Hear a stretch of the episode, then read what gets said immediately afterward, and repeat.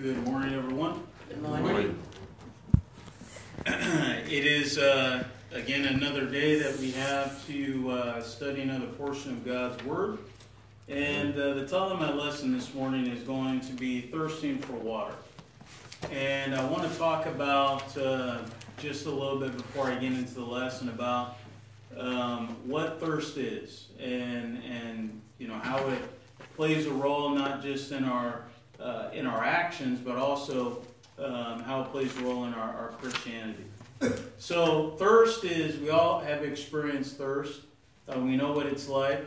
Um, you know, some people will say that uh, if you're thirsty, you're already at the beginning stages of dehydration.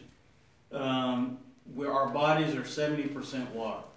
And every time you respire, we're exhausting water from our body. Every time we sweat, um, we are, again, um, uh, what's the word I'm looking excreting water from our bodies. Um, every time we uh, every time we do anything, we're burning water, and it requires us to, to drink water in order to replenish our stock. Um, when you don't drink enough water, um, it, it causes problems with the body.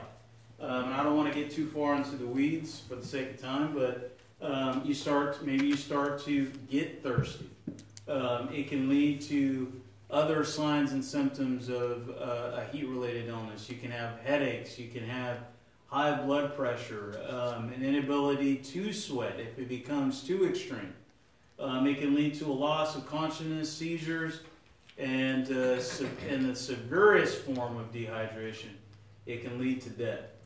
Um, we look at thirst um, even in you know the context of other plants and animals, right? We we know when a plant is thirsty.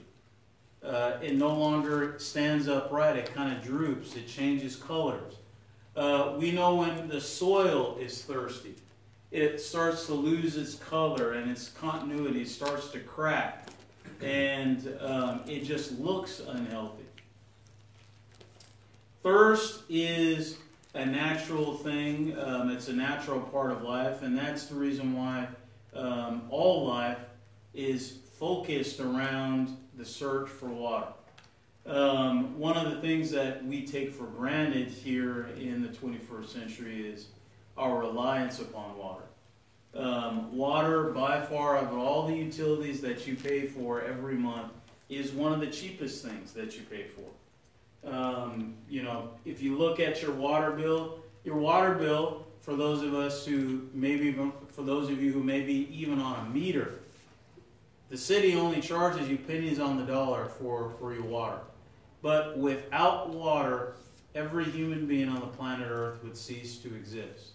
We would all die. We could live without electricity, we could live without gas, we cannot live without water.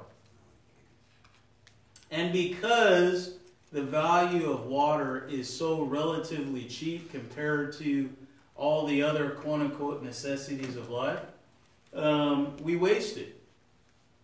We don't look for it. We don't strive for it. We're not like uh, our, our, our brethren in Africa that, that have to walk three miles to a, to a pond and, and scoop up muggy, dirty water. The same water that the rhinos, the elephants, and the giraffes are also drinking out of. Uh, we, we, we turn on our tap water and we expect water to be there. We're so stingy with our water that we don't even drink tap water anymore. Right? We oh that's that's not good enough for me. I've got to drink filtered water. And if there isn't filtered water, I go to the store and I pay a premium for bottled water.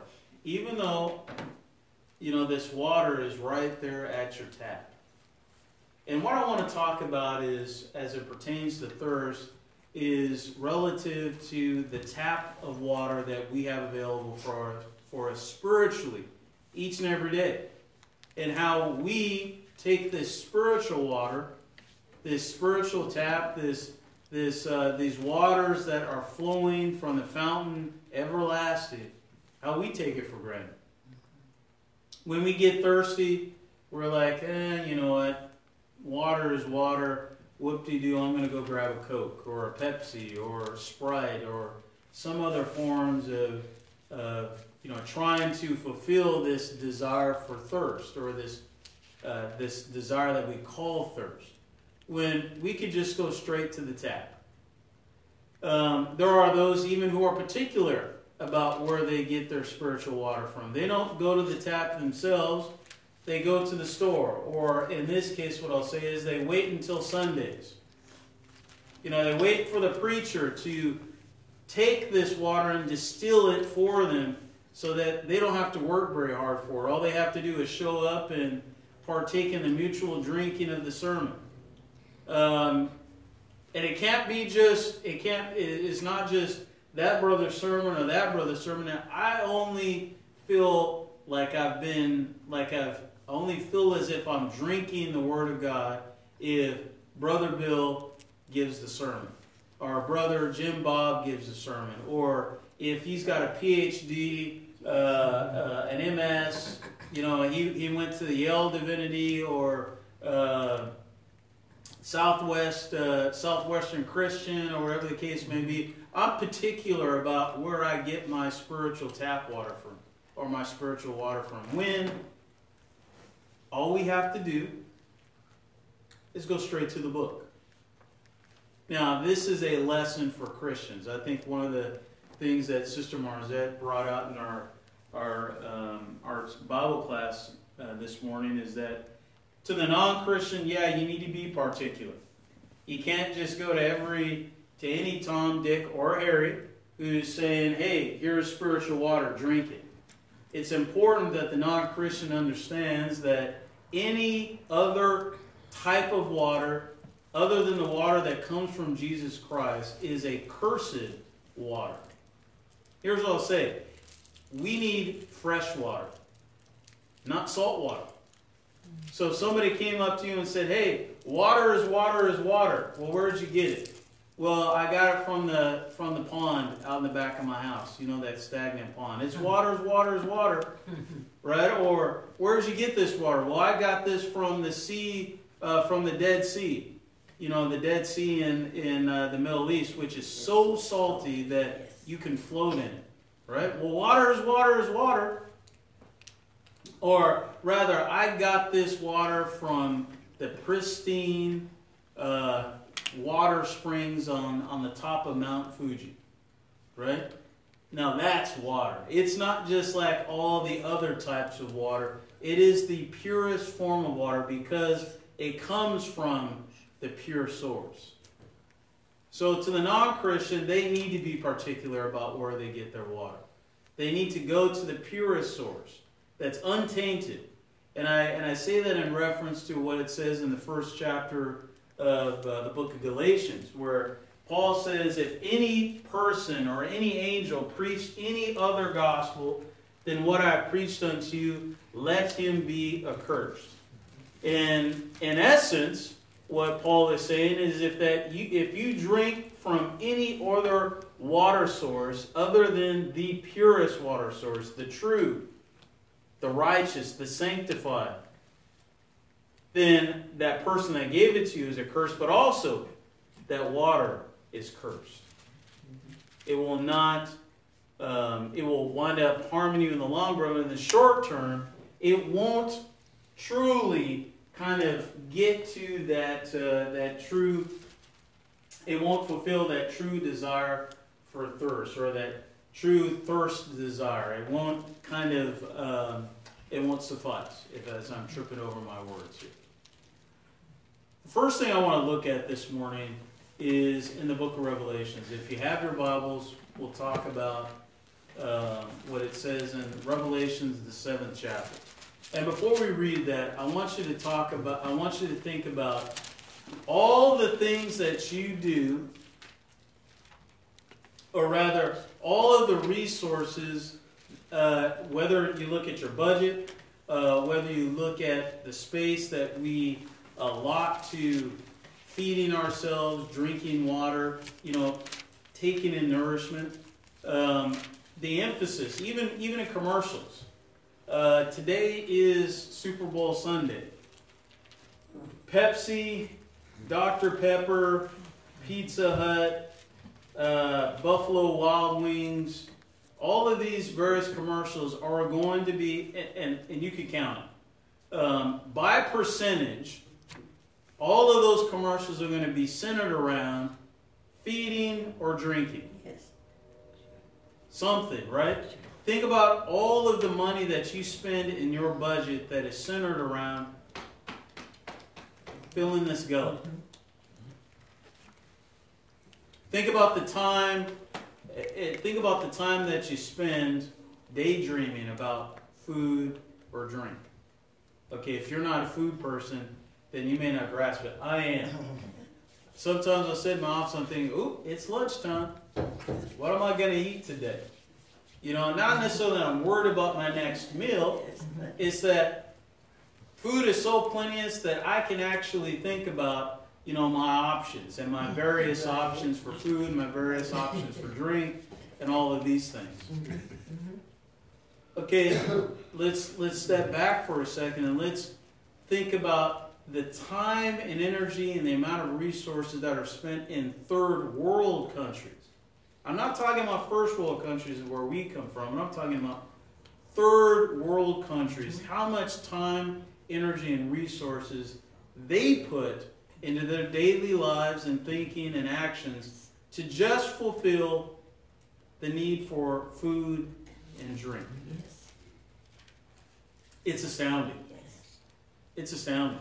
I, and I don't have the numbers, right? But I, I'm just, you know, anecdotally, based on, you know, my 40 years of life and, and looking at how the world works. If I was in sub Saharan Africa right now, um, I would spend a lot of my time thinking about, okay, okay, or rather, since I'm, I'm, I'm a male in sub Saharan Africa, I'm not doing too much, but I know my woman in sub-Saharan Africa, my wife, she's got to be thinking about waking up in the morning. She's got to take all of the, the harvest.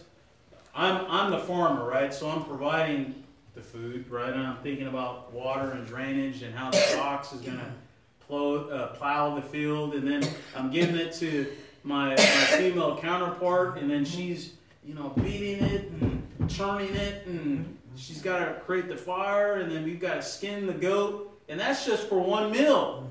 Yes. That's just for un meal. So let's say we eat twice a day. My goodness, how much time and energy does it take to make a tortilla? Let alone walk in the three miles in that direction and three miles back for water. Mm-hmm. Okay, that may be lost on you. Let's look at the animal kingdom for a second. How much time and resources are I'm talking about not the dogs that live in my house, but I'm talking about the animals out there in the wild. How much time, energy, and resources do animals in the natural world spend on trying to find food and water? Now, I don't know a whole lot about animals, but I can tell you the pictures that I've seen of lions, they spend a large majority of time. Okay, maybe that's lost on you. Look at the microscopic organisms, bacteria. How much time and energy and resources do they spend on the search for food and water? Every single living creature on the planet Earth Yes. is constantly in pursuit of filling the desires of an empty belly or thirst. Keep that in mind as we read from the book of Revelations, chapter 7. In Revelations chapter 7, starting at verse number 9, this is John's vision that he got while he was in prison on the island of Patmos. It says, After this I beheld, and lo, a great multitude which no man can number, of all nations and kindreds and people and tongues, stood before the throne and before the Lamb, clothed with white robes, clothed with right, clothed with white robes, and psalms in their hands. I apologize. Maybe I need to take a sip of water. And cried with a loud voice, saying, Salvation to our God which sitteth upon the throne and unto the Lamb. And all the angels stood round about the throne and about the elders and the four beasts and fell before the throne on their faces and worshiped God, saying, Amen. Blessing and glory and wisdom and thanksgiving and honor and power and might be unto our God forever and ever. Amen. Thank you, brother. And one of the angels answered, saying unto me, What are these which are arrayed in white robes? And whence and whence came they? And I said unto him, Sir, thou knowest. And he said to me, These are they which came out of the great tribulation, and have washed their robes and made them white in the blood of the Lamb. He's talking about Christians. Therefore are they before the throne of God and serve him day and night in his temple, and he sitteth on the th- and and he that sitteth on the throne shall dwell among them. And listen to this. They shall hunger no more, neither thirst any more, neither shall the sun light on them, nor any heat. For the Lamb which is in the midst of the throne shall feed them, and shall lead them unto living fountains of waters, and God shall wipe away all tears from their eyes. Think about not having to spend any time or resources on food or water.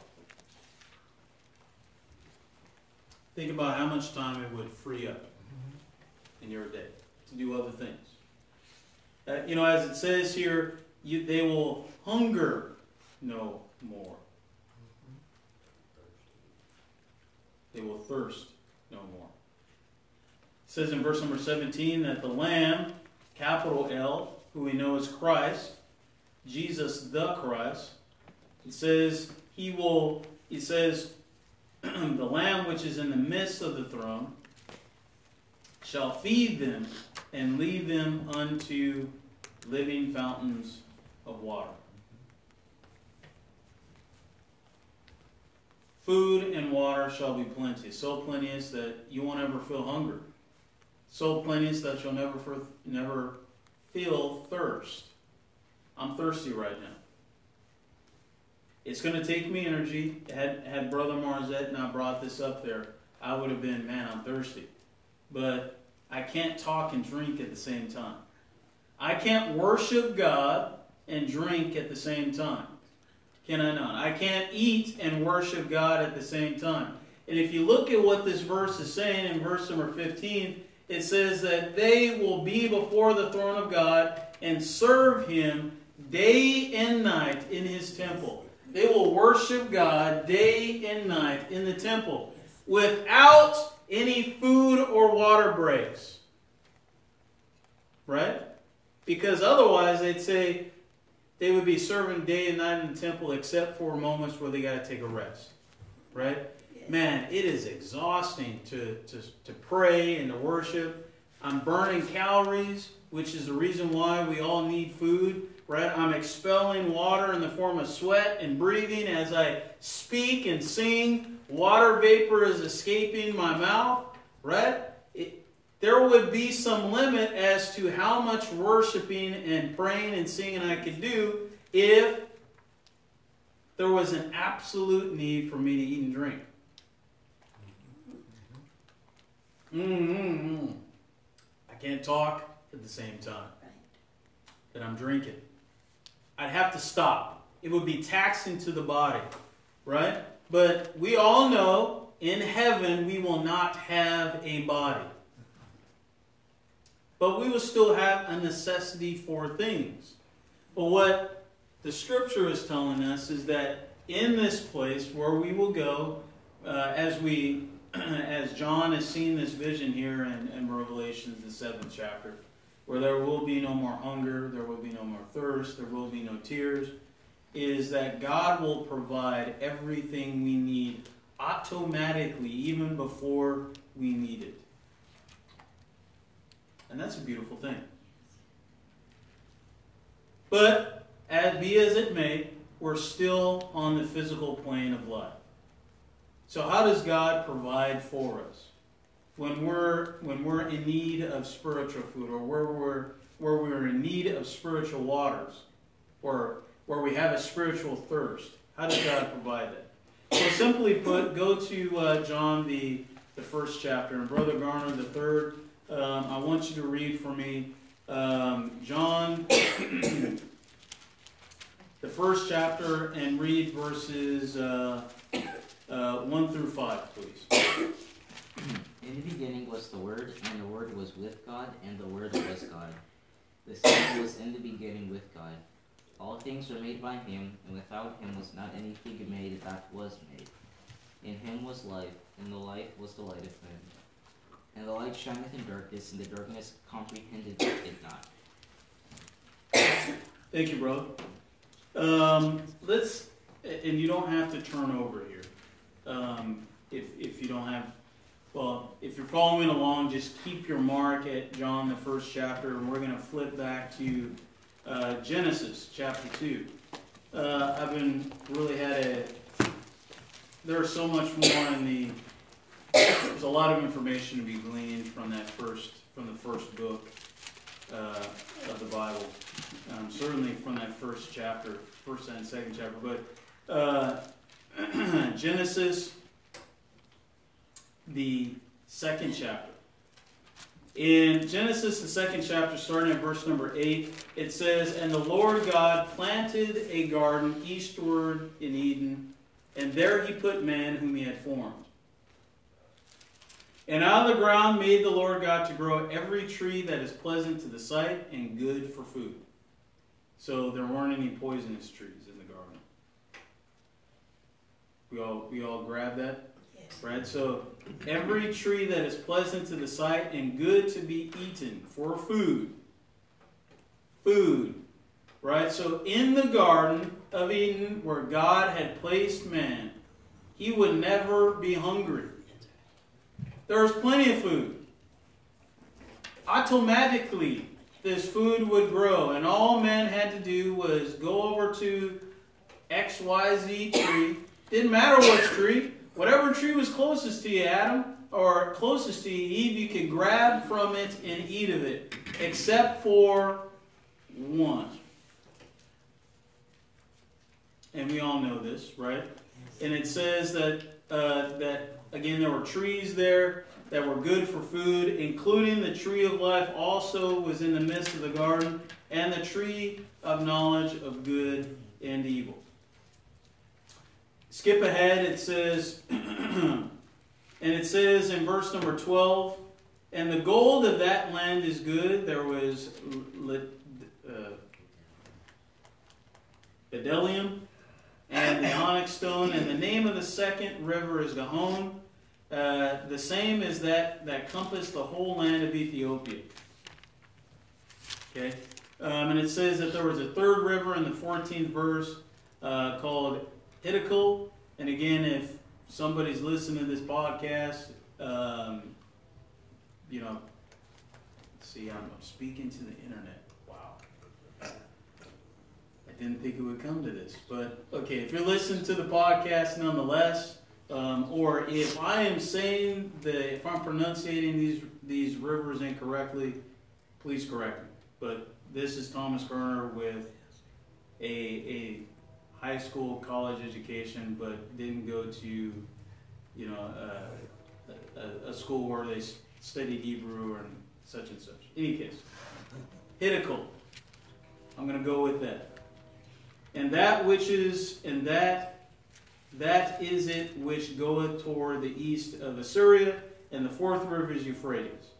And the Lord God took the man and put him into the garden Eden to dress it and to keep it. What's interesting is that it took waters in order, and these rivers had to be had to go into this garden in order to provide nourishment for these various trees and that through this nourishment of water, these various trees would bear fruit.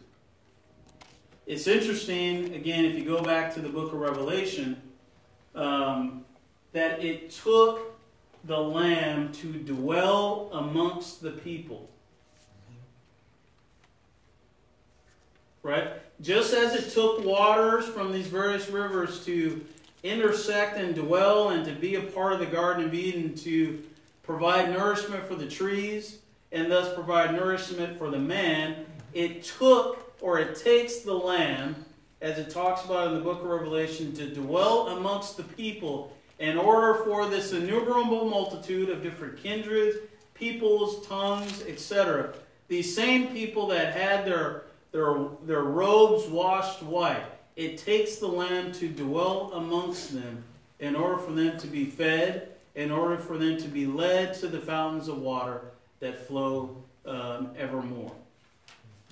In the book of John, we read of the Word. And it says, In the beginning was the Word, and the Word was with God, and the Word was God.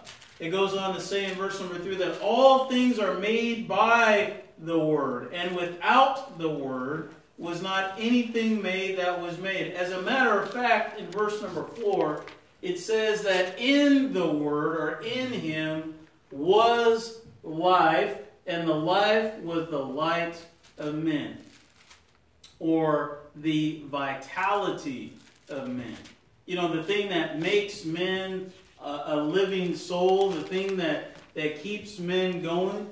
You know, the word is the vitality or the light of men. How do I know this? And it says, And the light shineth in the darkness, and the darkness comprehended it not. How do I know even furthermore, going on and looking forward, as it says about the light, it says in verse number 6 there was a man sent from God whose name was John.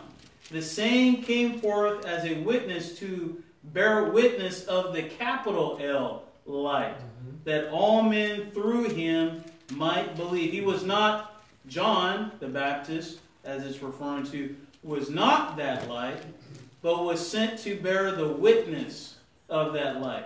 And if you don't fully grasp it, verse number 9 says, that was the true light which lighted or gives life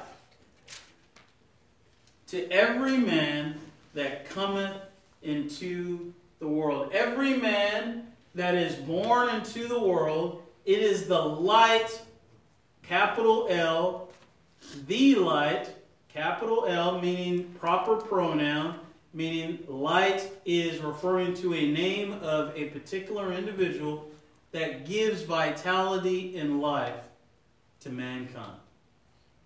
Who do we know this? Who do we know? Who is this person?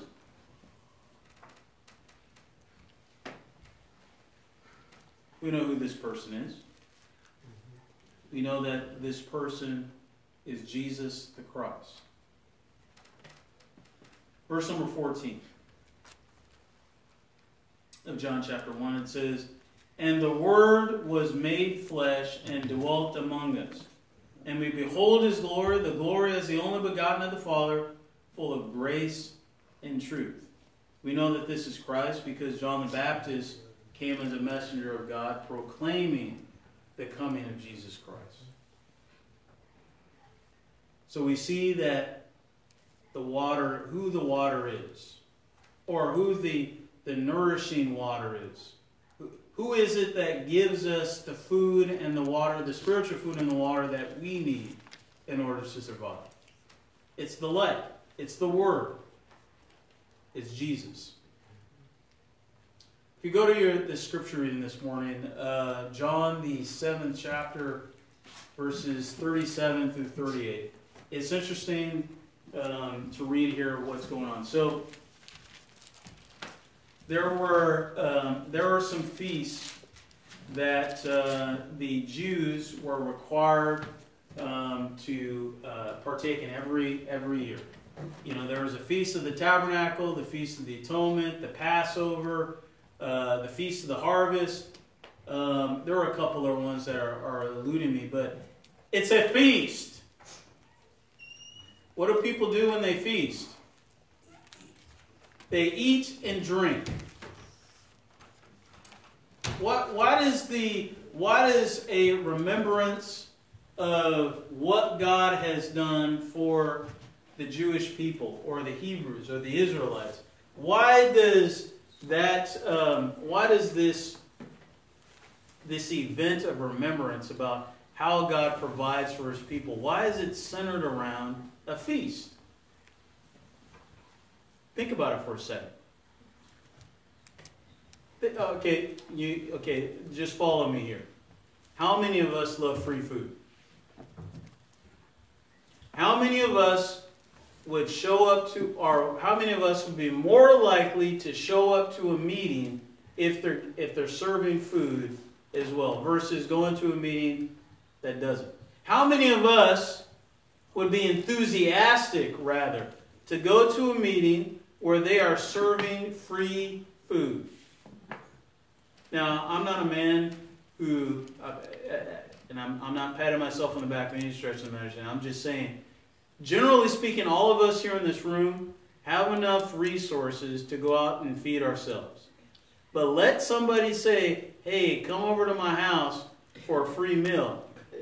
Right? We're going to talk about some business, but I've got some food. How many of us would be like, you know what? I really don't want to talk about business, but I really am hard pressed to pass up a free meal. Especially if it's good food. Yes. Right? So, God, in His infinite wisdom, set up these moments where He commanded the Jews, the Hebrews, and the Israelites, and I'm talking about who they were at various points in history, Amen. that they should come together over a meal in remembrance of God in all the different ways that God has protected, fed, forgiven, and served them.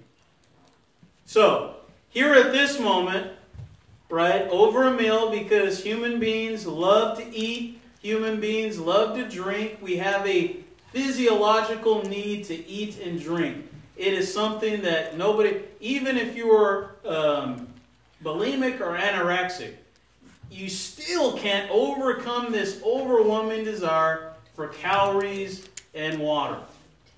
We need it. People on a food strike, you know what they're thinking?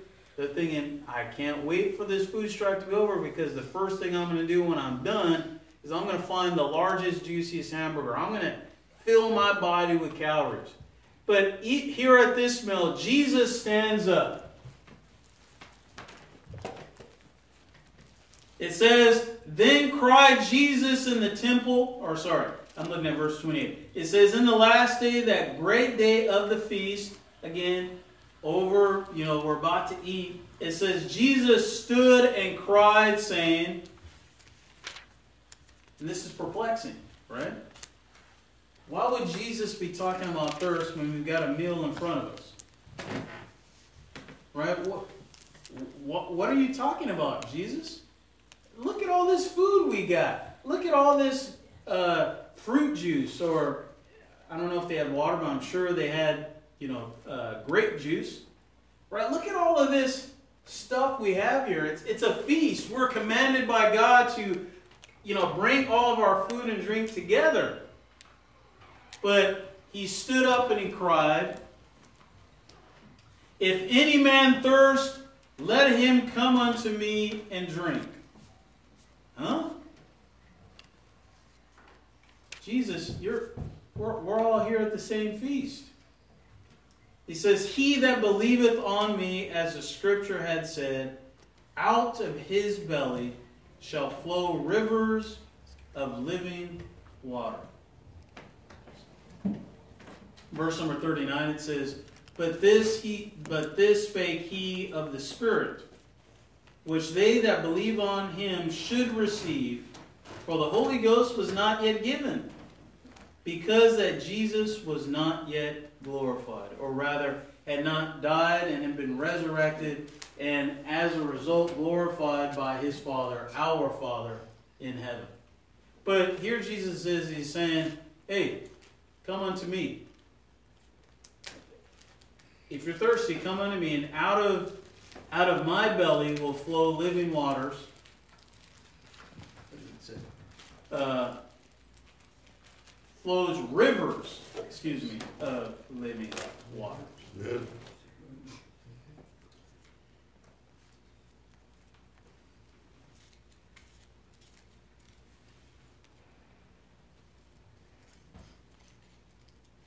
I don't buy it. I'm think I would be thinking in my head as I'm standing there. I don't buy it. Or I'm not thirsty enough right now, Jesus, to come to you. Because I'm at a feast. Where I'm eating and I'm drinking. You know, the one of the reasons why the and we all know this, you can go back to the book of Hebrews and, and look this up for yourself, but the failing of the Old Testament to bring, rather, the failing of man to be able to use the Old Testament because the scripture tells us that the Old Testament was holy uh, because it was given by God. But the, the inability of obedience to the old law to get a, a man or a woman to the righteousness that God would want or expect each and every one of us to, to be at is because of this issue. We can't parse physical hunger from spiritual hunger. We can't separate the two. Uh, or at least non believers can't separate the two. And even then, those of us who are believers, those of us who are members of the body of Christ, we have a difficult time separating the two. You can have a full physical belly and be starving yes. spiritually. You can have all the access to water in the tap and have a, a deathly need for spiritual water. You know, when people read about heaven, when they say, well, you won't hunger anymore and you won't thirst anymore, you know what the rich and the elite are saying? Well, I live on heaven on this earth. I don't have a need for, for, for food or for water. I have never felt hungry or thirsty. As a matter of fact, back in medieval times, they would have feasts, right? But they would gorge themselves for days and days on end, only to uh, you know, invoke vomiting to go back to eat and drink. That's how much substance they had. But what does the scripture talk to us about? Jesus standing up in the middle of a feast where there's ample food, he's acknowledging the difference between physical thirst and spiritual thirst. And in doing so, he tells us where to go to be fed or where to go in order to fulfill that thirst. You have your Bibles, turn to uh, um, book of Romans, please.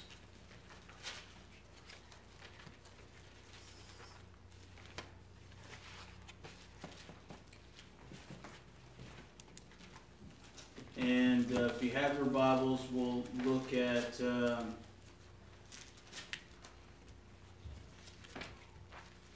Romans, the seventh chapter.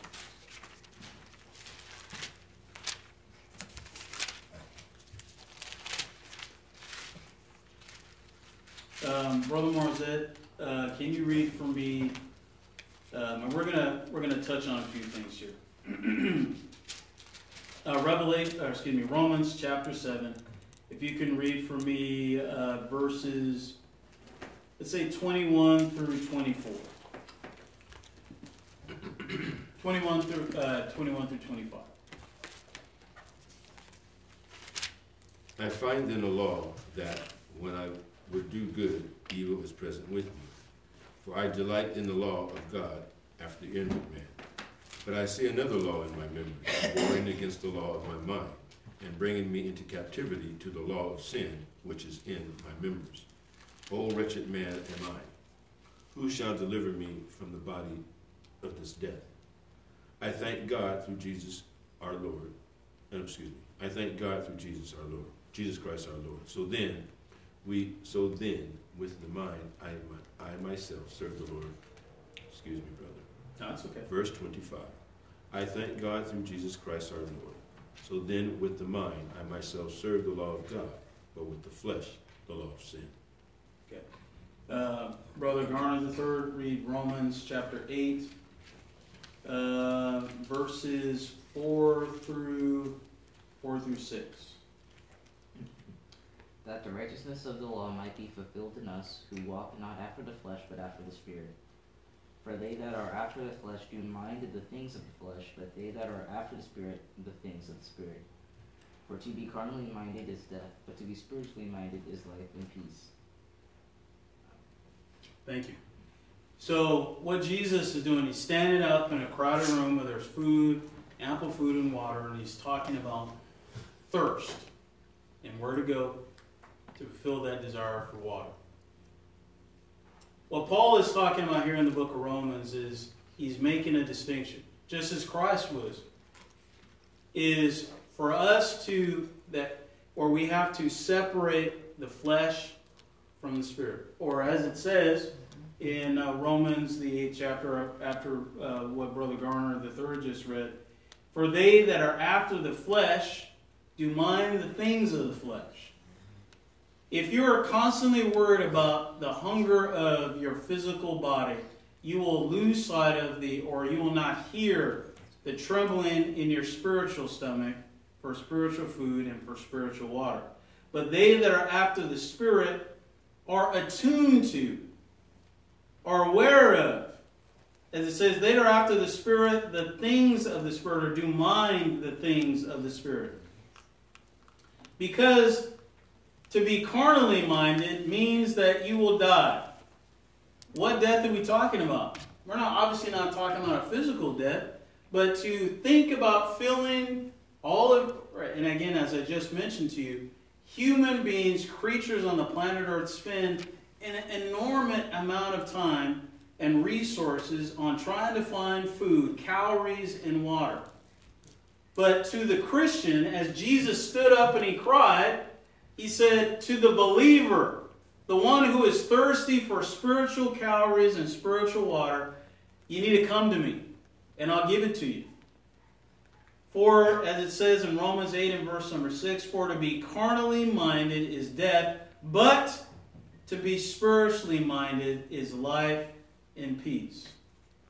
There's a reason why 1 Peter chapter 2 it says, um, as a newborn babe, desire the sincere milk of the Word of God. And, and here, let me let me just read it. I had memorized it, but I don't want to miss uh, the last part. Uh, 1 Peter chapter 2 uh, and verse number 2, it says, As newborn babes desire the sincere milk of the Word of God. And the last part I think is most important, that ye may grow thereby.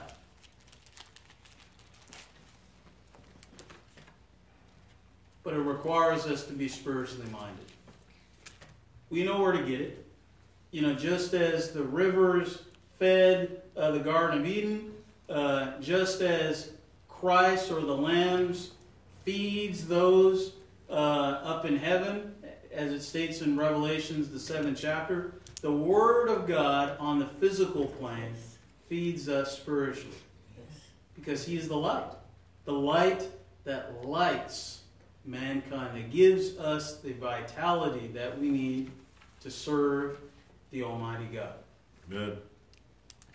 But you have to be spiritually minded. Instead of thinking about, man, what am I going to eat today for lunch? Or, man, I'm thirsty. I could really use a drink of water.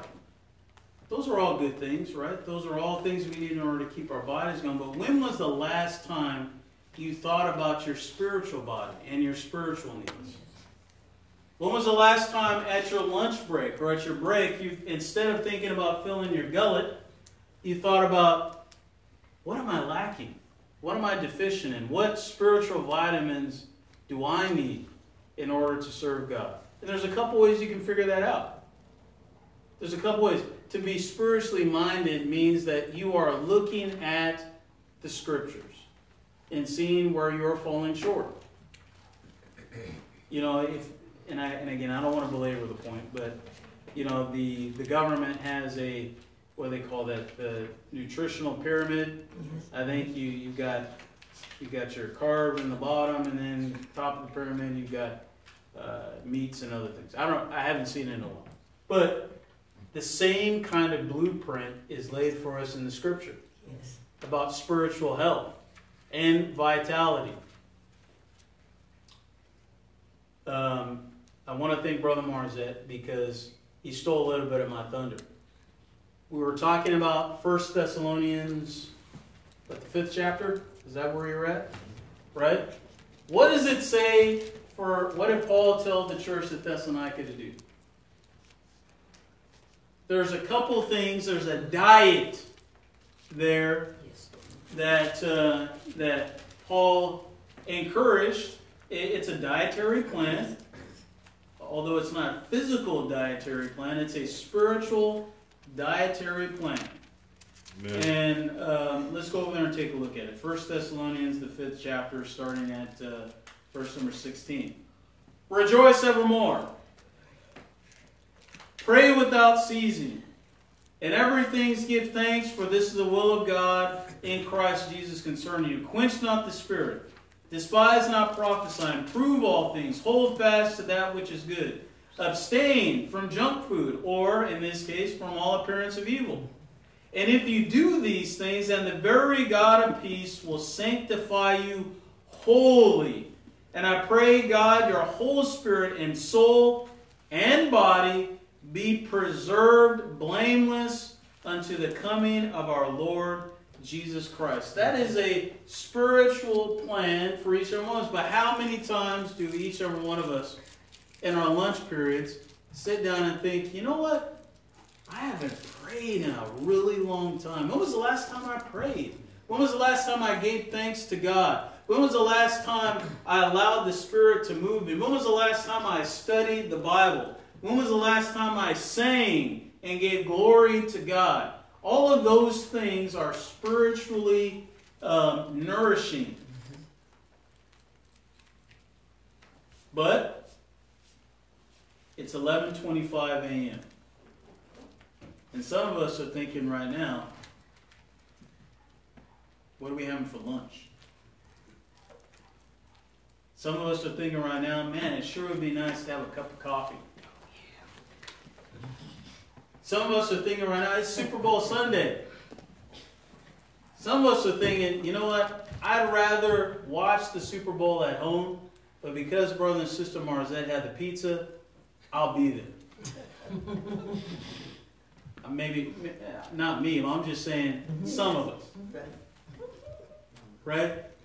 We are so energy, food, water centered. You can't eat a car, you can't eat a boat, you can't eat a house, you can't eat clothes. But I have, I, I, I can eat a hamburger, I can drink a soda, and I'm willing to spend my hard-earned money to get those calories in my body. A rich man won't live to tomorrow unless he spends a portion of his funds on calories and water. Okay, I'm going to belabor the point even more. Go to the parable of the. Okay, yeah, I know. Go to the parable of the uh, the rich man. His riches were were quantified in how many barns he had that were full of what? Food.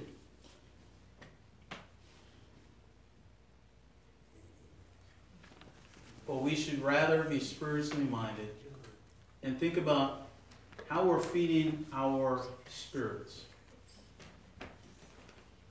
How are we nourishing our souls? How are we getting to the point where we are perfect and holy? Here's what I'll tell you. If you're not feeding yourself except one day a week, you're starving. You're losing spiritual weight, my brother and my sister. Yes.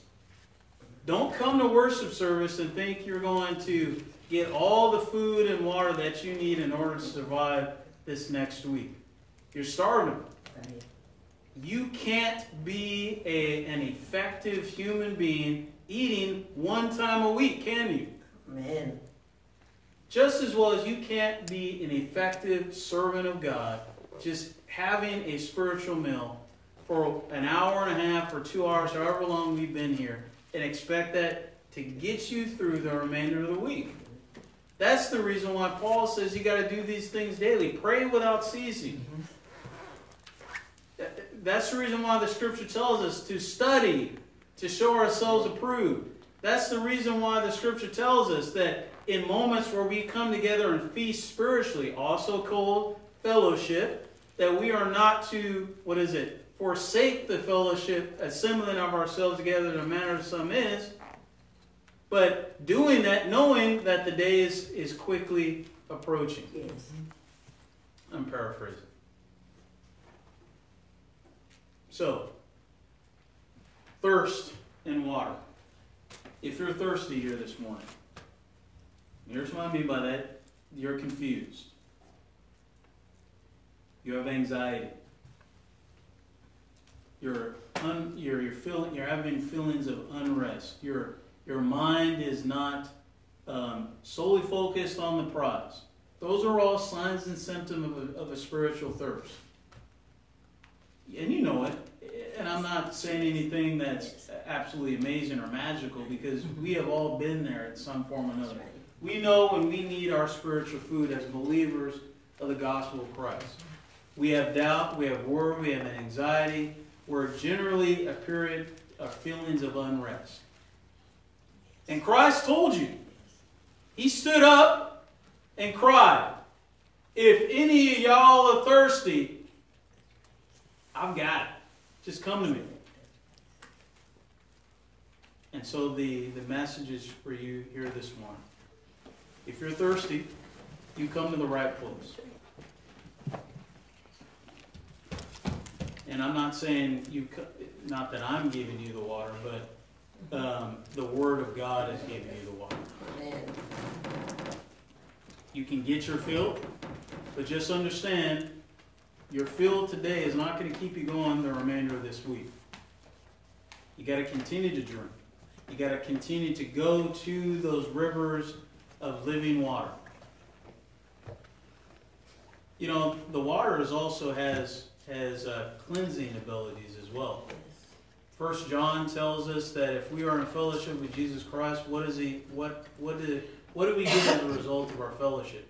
The same water that we drink is also the same water that will wash the stains off our clothes and make us clean. All you got to do is go to him.